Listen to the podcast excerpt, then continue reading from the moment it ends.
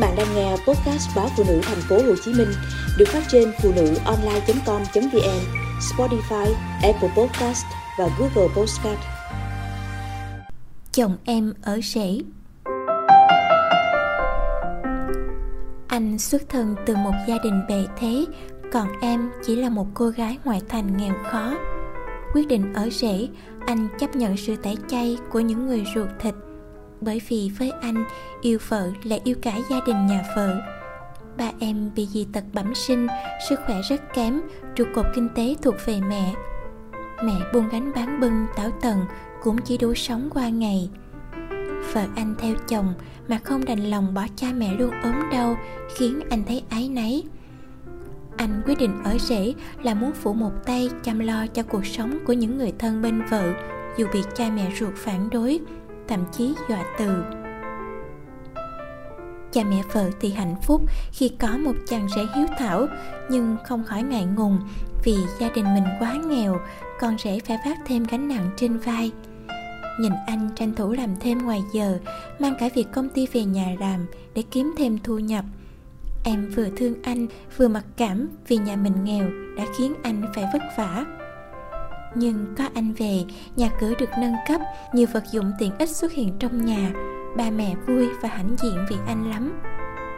Anh đã thay ba làm những việc nặng nhọc giúp mẹ, lo lắng trong ngoài, như người con trai cả.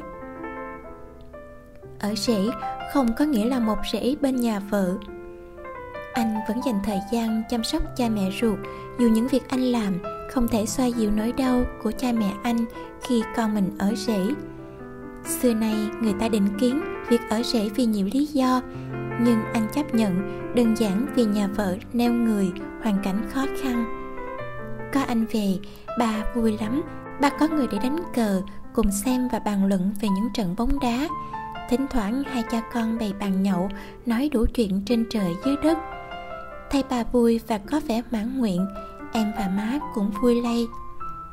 Tuy vậy, nỗi say rất lớn nhất của ba là người ta cưới dâu, chứ ai lại bắt rễ dù ba không hề chủ động làm điều đó. Anh hiểu lòng ba và luôn khẳng định đó là việc làm tự nguyện của anh. Động viên ba mẹ là một ngày rất gần thôi, ba mẹ anh sẽ hiểu, sẽ thông cảm cho anh và cho gia đình nhà vợ khi về với gia đình mình.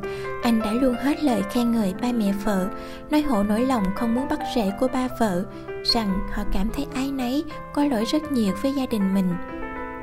Trước thực tế đó, cảm nhận của vợ là ba mẹ hai bên đều không khổ sở và mỏi mệt bằng chồng. Anh luôn phải nỗ lực vượt qua bản thân, tìm mọi cách để hai bên gia đình xích lại gần nhau, để hiểu và thông cảm cho nhau hơn đó không phải là việc làm dễ dàng hay một sớm một chiều. Em chẳng biết làm gì giúp anh, ngoài việc cố gắng là một cô con dâu tốt. Để những việc làm của anh trong mắt ba mẹ là có lý, là đúng đắn và ý nghĩa. Có công mày sắt, có ngày nên kim, anh đã mời được ba mẹ qua nhà em. Hai bên gia đình đã ngồi lại với nhau, có những phút giây vui vẻ cùng nhau. Ba mẹ anh cuối cùng đã nhận ra việc con trai mình đã làm là đáng trân trọng sau một thời gian dài phản đối. Em thấy mình thật may mắn khi có được người chồng như anh. Cảm ơn anh thật nhiều.